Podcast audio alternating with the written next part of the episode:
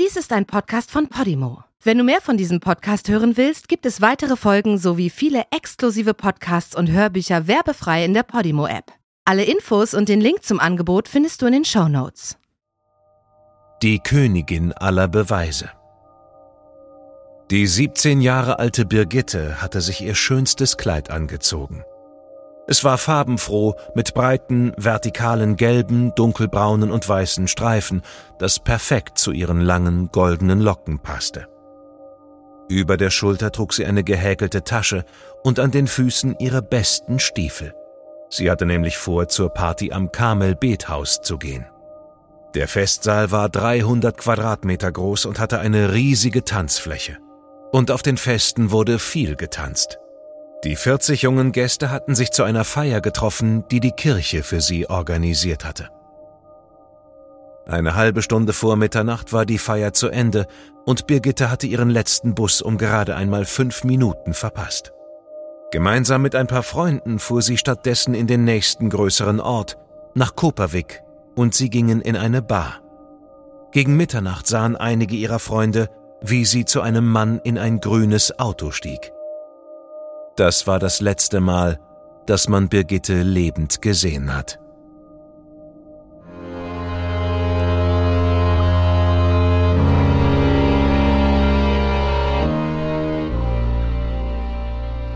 Du hörst Morden im Norden.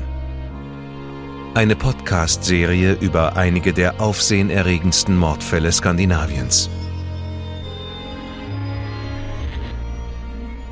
Was du hier gleich hören wirst, beruht auf einer wahren Begebenheit. Recherchiert und nacherzählt von Janne Orgor. Diese Nacherzählung basiert auf der Berichterstattung diverser Medien zum Sachverhalt dieser Tat. Einige Details wurden ausgelassen und von der Beurteilung des Verbrechens und des Täters sehen wir ab, weil ein Urteil bereits durch die Justiz gesprochen wurde. Bedenke bitte, dass einige der hierin geschilderten Details starke emotionale Reaktionen hervorrufen können. Besonders deshalb, weil es sich um das Leben und den Tod von echten Menschen handelt.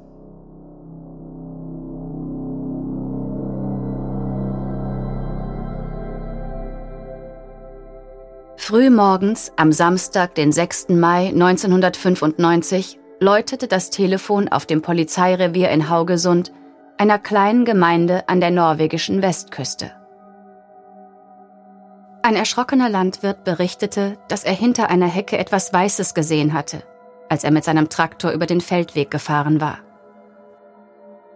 Es stellte sich heraus, dass dort eine tote Frau lag. Als die Polizei vor Ort war, wusste der Landwirt bereits, wer sie war.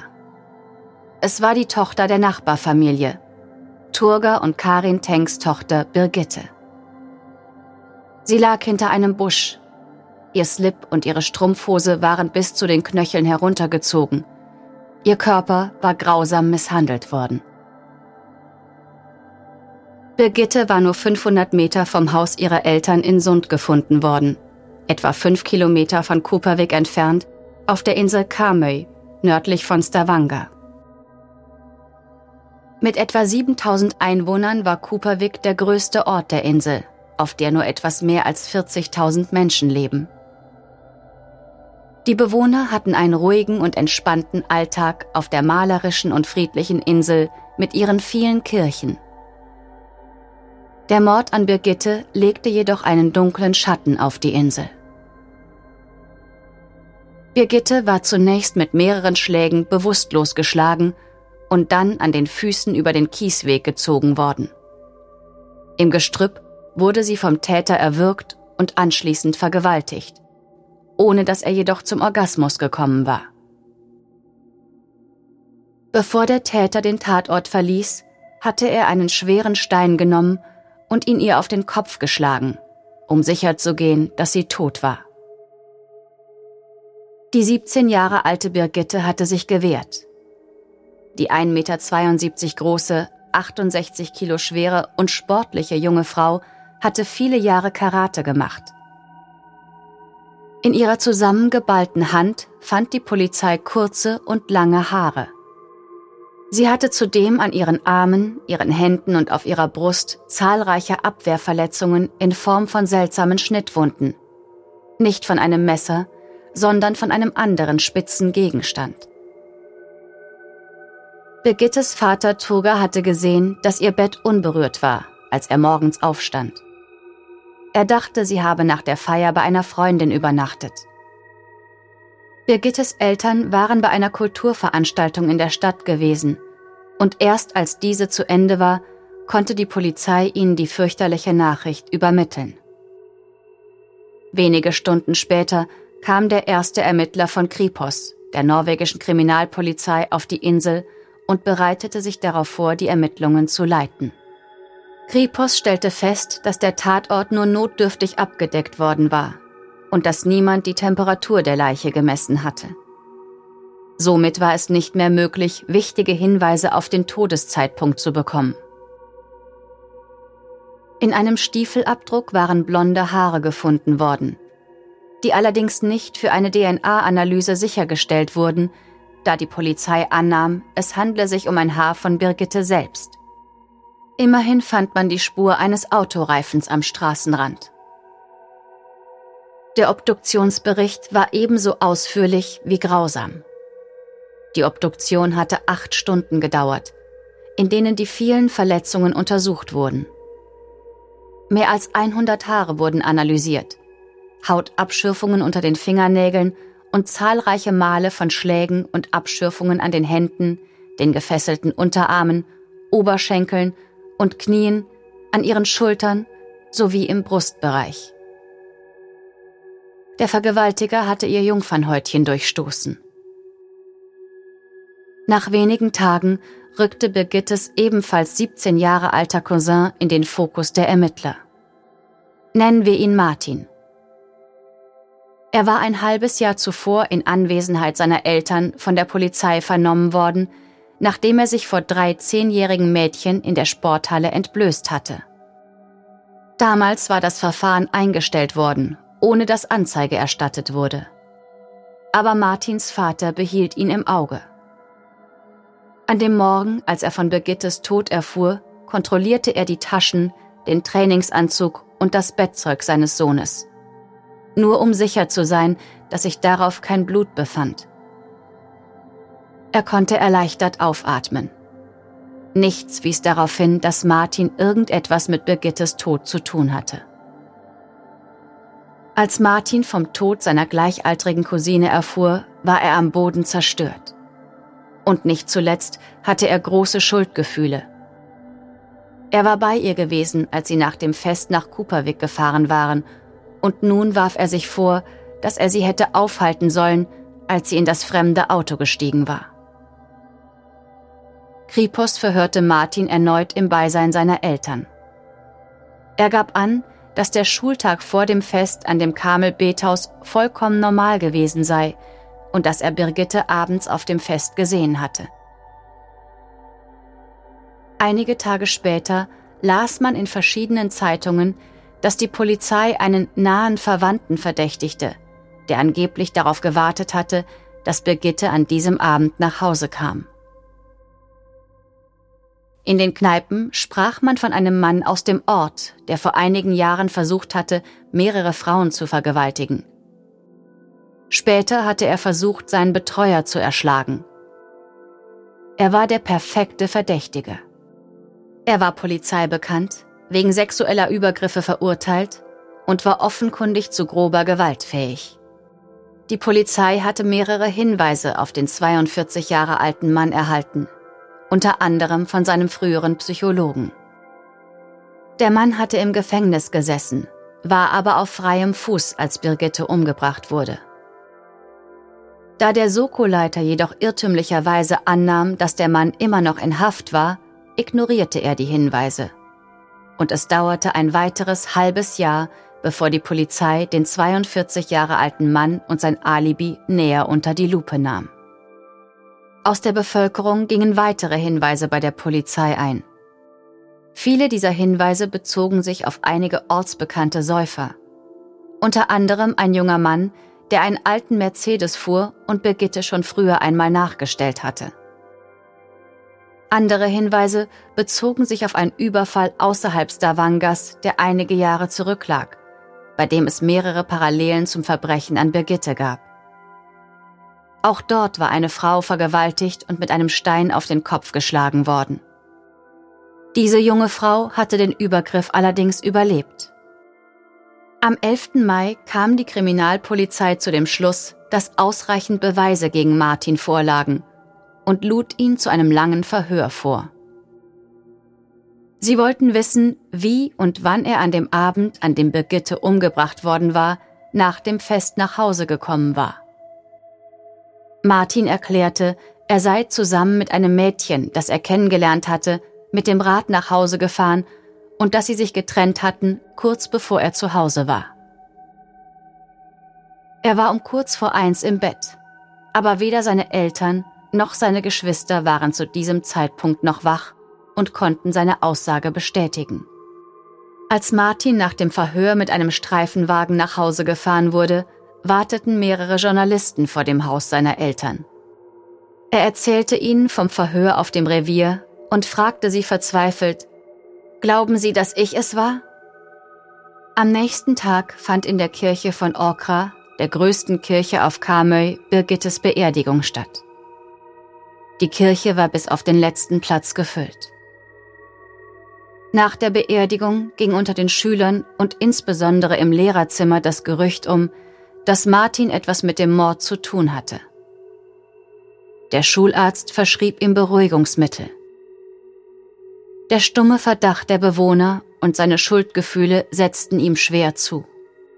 Kripos setzte die Befragungen fort und ließ mehr als 1200 Personen einen Fragebogen ausfüllen, um herauszufinden, wer wo und wann an diesem Samstagabend im Ort gewesen war.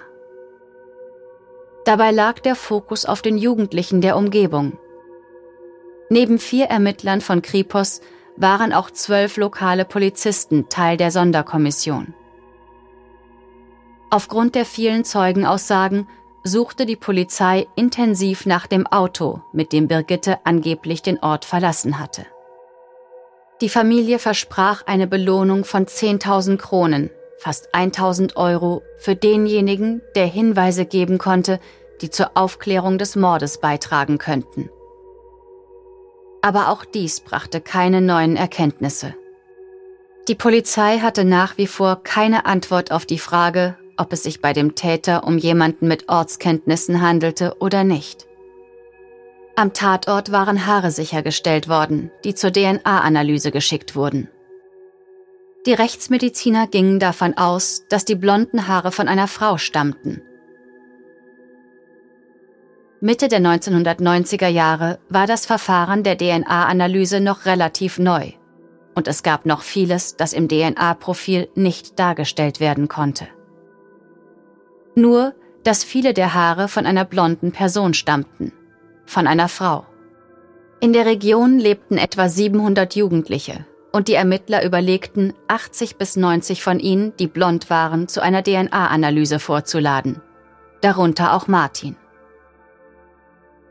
Er befand sich inzwischen in psychologischer Behandlung und die vielen Gespräche halfen ihm dabei, Birgittes Tod zu verarbeiten. Langsam nahmen auch seine Krampfanfälle ab und es ging ihm nach und nach besser. Bei den Ermittlungen konnte man hingegen keinen Fortschritt erkennen. Nach 2 Monaten intensiver Ermittlungsarbeit hatte die Polizei fast 800 Verhöre durchgeführt und auf ihrer Liste standen über 3500 Namen, die zu prüfen waren. Es waren über 700 Hinweise eingegangen und 111 Blutproben für eine DNA-Analyse genommen worden. Nach wie vor hielt sich die Vermutung, dass Birgitte ihren Mörder kannte. Sie wäre niemals zu jemandem in ein Auto gestiegen, den sie nicht kannte. Gleichzeitig wurden die Zweifel an Martins Aussage vom 11. Mai lauter. Eine junge Frau war überzeugt davon, dass sie Martin in besagter Nacht um 2 Uhr noch in Kopervik gesehen hatte. Die Ermittlungen konzentrierten sich auf 2 Spuren. Das Auto, in das Birgitte gestiegen war, und die Haare in ihrer Hand. Die Haare wurden einer neuen DNA-Analyse mit neuen Methoden unterzogen und diese ergab, dass es sich um die Haare von 3 verschiedenen Personen handelte. Die Proben wurden in ein Speziallabor nach England geschickt. Aber die DNA-Spuren von 2 anderen Analysen widersprachen sich und Kripos entschied sich, diese in den Ermittlungen nicht weiter zu berücksichtigen. Im Dezember griff die Polizei den Hinweis auf den 42 Jahre alten Mann auf, der früher wegen versuchter Vergewaltigung und eines Mordversuches verurteilt worden war. Er war zum fraglichen Zeitpunkt in einem grünen Opel Ascona gesehen worden. In seinem Heimatort, in dem nur 3000 Menschen lebten, war er berüchtigt und gefürchtet. Als die Polizisten den Mann genauer unter die Lupe nahmen, fanden sie auch heraus, dass er früher Leute über das Telefon bedrängt hatte. Als die Polizei ihn befragte, gab er an, dass er lediglich ein Moped besaß und dass er in der Mordnacht nicht in der Nähe des Tatorts gewesen war. Seine Aussage wurde von den Beamten nicht überprüft. Ein Jahr nach dem Mord an Birgitte gab es nach wie vor keinen Verdächtigen. Die DNA-Analyse der Haarsträhnen wurde als zu fehlerhaft angesehen. Im Oktober 1996 rollte die Polizei die Ermittlungen neu auf. Je mehr Zeit verging, umso höher wurde der Druck, einen Verdächtigen zu präsentieren. Die Polizei bat einen schwedischen Psychiater, ein Profil des Täters zu erstellen. Die Beschreibung, die dieser anhand der Informationen über die Tat erstellte, besagte, dass es sich bei dem Täter um einen mittelmäßig intelligenten, sozial unfähigen, wahrscheinlich impotenten, impulsiven und vorbestraften Täter handeln musste. Der Psychiater war überzeugt, dass er sowohl das Opfer als auch den Tatort zuvor gekannt haben musste. Der gleiche Psychiater wurde gebeten, auch Birgittes Cousin Martin zu untersuchen. Der Psychiater kam aufgrund der Angaben seiner Lehrer zu dem Schluss, dass Martin aggressiv und sadistisch sei. Aufgrund des Vorfalls, als er sich vor den Mädchen entblößt hatte, schloss er darauf, dass er sexuelle Abneigungen habe. Und er war kindisch, weil er in seinem Alter noch Donald Duck-Hefte las. Auf Grundlage dieses psychiatrischen Gutachtens war Martin für die 4 neuen Ermittler der geeignete Tatverdächtige und sie erstellten einen Plan für ihr weiteres Vorgehen. Sie luden einen erfahrenen Spezialisten für Vernehmungen von Kripos dazu, damit er die Verhöre plante und an ihnen teilnahm. Wegen Martins psychischem Zusammenbruch nach Birgittes Tod wurde die Vernehmung von einem jüngeren, vertrauenserweckenderen Beamten durchgeführt. Am 8. Februar 1997 wurde Martin zur Vernehmung auf das Polizeirevier geladen und bereits am nächsten Tag wurde er für 4 Wochen in Isolationshaft genommen. Es gab allerdings mehrere Probleme. Es gab keine Beweise, kein Blut, keine Haare, keine Tatwaffe oder sonst etwas, das Martin mit dem Verbrechen in Zusammenhang brachte. Aber die Polizei hielt an ihrer Theorie fest. Obwohl sie nicht einmal Birgittes DNA bei Martin oder seine DNA an der Leiche gefunden hatten. Während der Vernehmungen durch die Polizei wurde die Aussage des Jungen massiv manipuliert. Die Polizei ließ falsche Informationen an die Presse durchsickern, die dazu dienen sollten, Martin während der Vernehmung unter Druck zu setzen. Die These lautete, dass Martin den Mord verdrängt haben musste.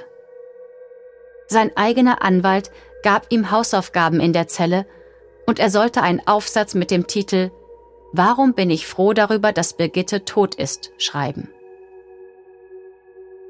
Er wollte ein guter Schüler sein und jeden Tag bekam er eine neue Aufgabe. Ihm wurde mitgeteilt, dass er erst dann Besuch empfangen könnte, wenn er die Tat gestanden hat. »Ja, Martin. Wie konnte das passieren?« fragte ihn der Vernehmungsleiter und forderte ihn auf, sich noch einmal in die Situation zurückzuversetzen. Schließlich brach Martin unter dem Druck zusammen und schrieb ein ungeheuerlich ausführliches Geständnis, an dem nicht ein Funken Wahrheit zu finden war. Er machte 30 verschiedene Angaben zum Mord, die alle falsch waren, und nannte keine der Verletzungen, die an Birgittes Leiche gefunden worden waren. Aber nach dem Geständnis wurde sein Leben im Gefängnis für ihn leichter. Er durfte Sport treiben, Zeitung lesen und seine Eltern sehen. Die Wochen verstrichen und ihm kamen mehr und mehr Zweifel an seinem eigenen Geständnis. Hatte er die Tat wirklich begangen? Und wenn ja, warum erinnerte er sich nicht daran? Die Staatsanwaltschaft arbeitete weiter an der Anklageschrift und Ende Oktober 1997 sollte das Verfahren am Amtsgericht in Kamsund beginnen.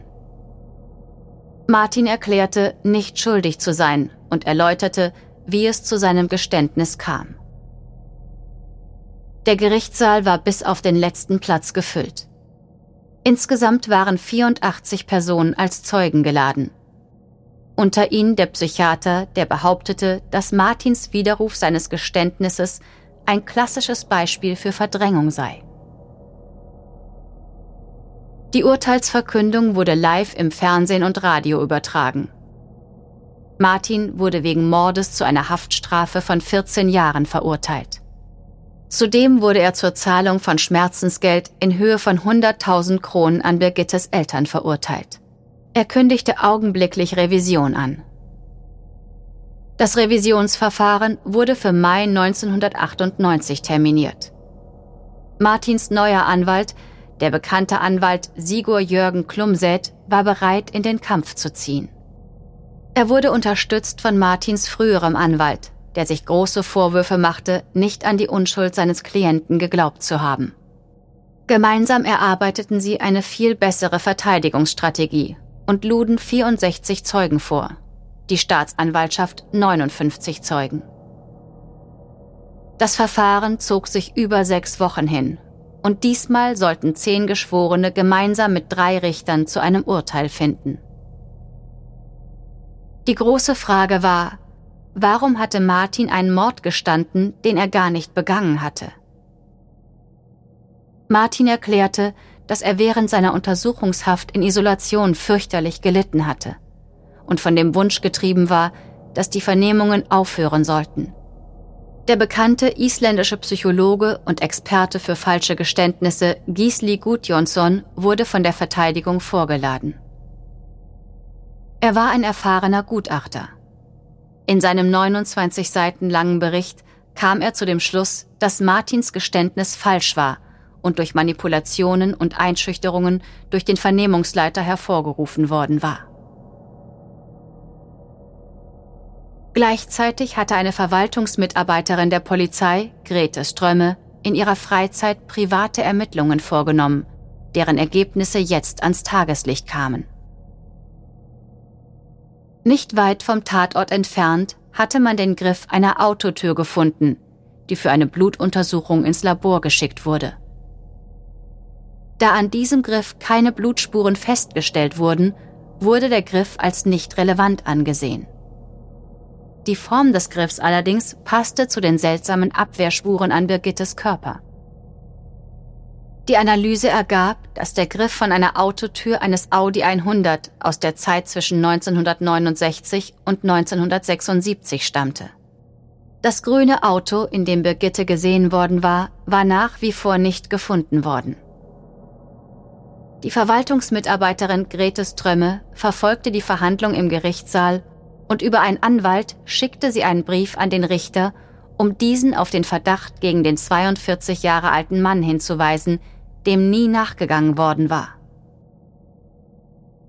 Es gab noch andere Verdächtige, die nie im Fokus der Ermittlungen standen.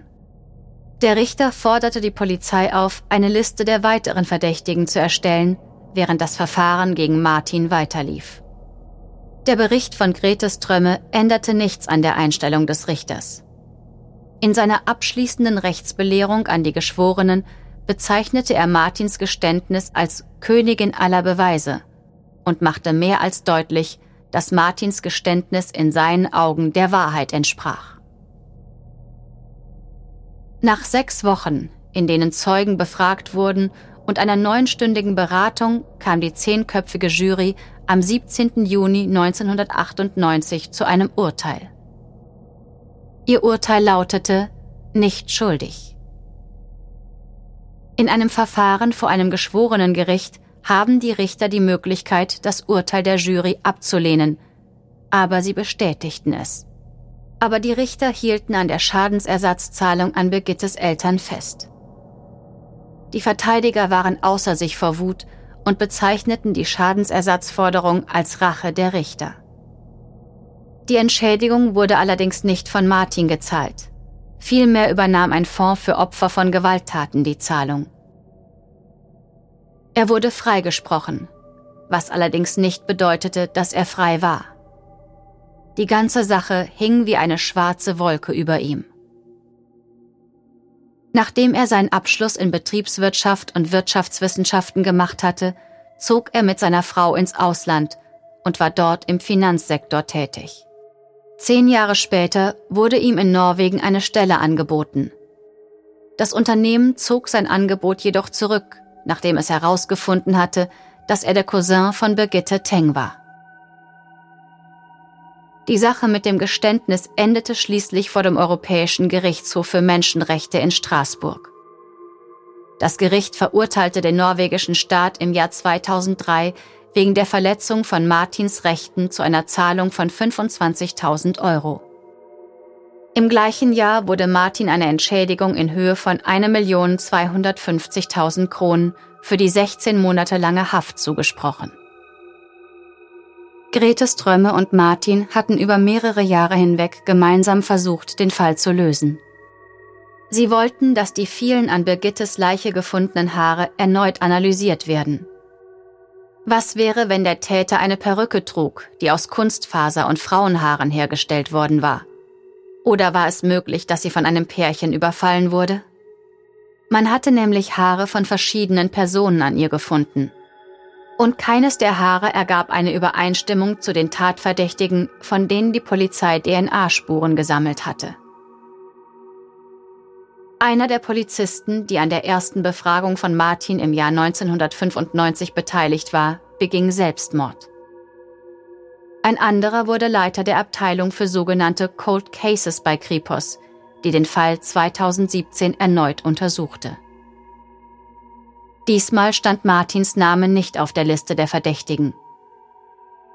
Im Juni 2020 war es 25 Jahre her, dass Birgitte ermordet wurde. Das bedeutet, dass der Täter, sollte er doch noch gefunden werden, nicht mehr verurteilt werden kann, da in Norwegen Mordfälle nach 25 Jahren verjähren. Bis heute sprechen Martins und Birgittes Familien kein Wort miteinander.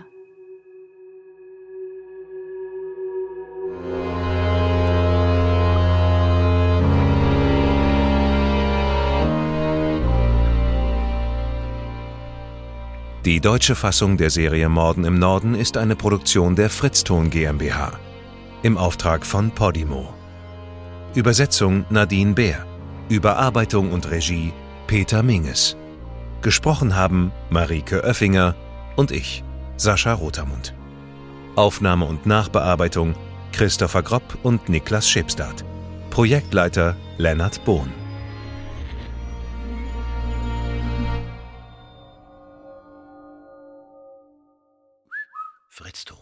In der Podimo-App hörst du tausende Podcasts und internationale Hörbücher aller Genres. Dabei erhältst du personalisierte Empfehlungen und kannst deine Lieblingsinhalte auch offline hören. Ganz egal, ob zu Hause, in der Bahn oder beim Spazierengehen. Lass dich mit Podimo von spannenden Geschichten in den Bann ziehen, lerne etwas Neues oder hol dir Tipps für dein Familienleben.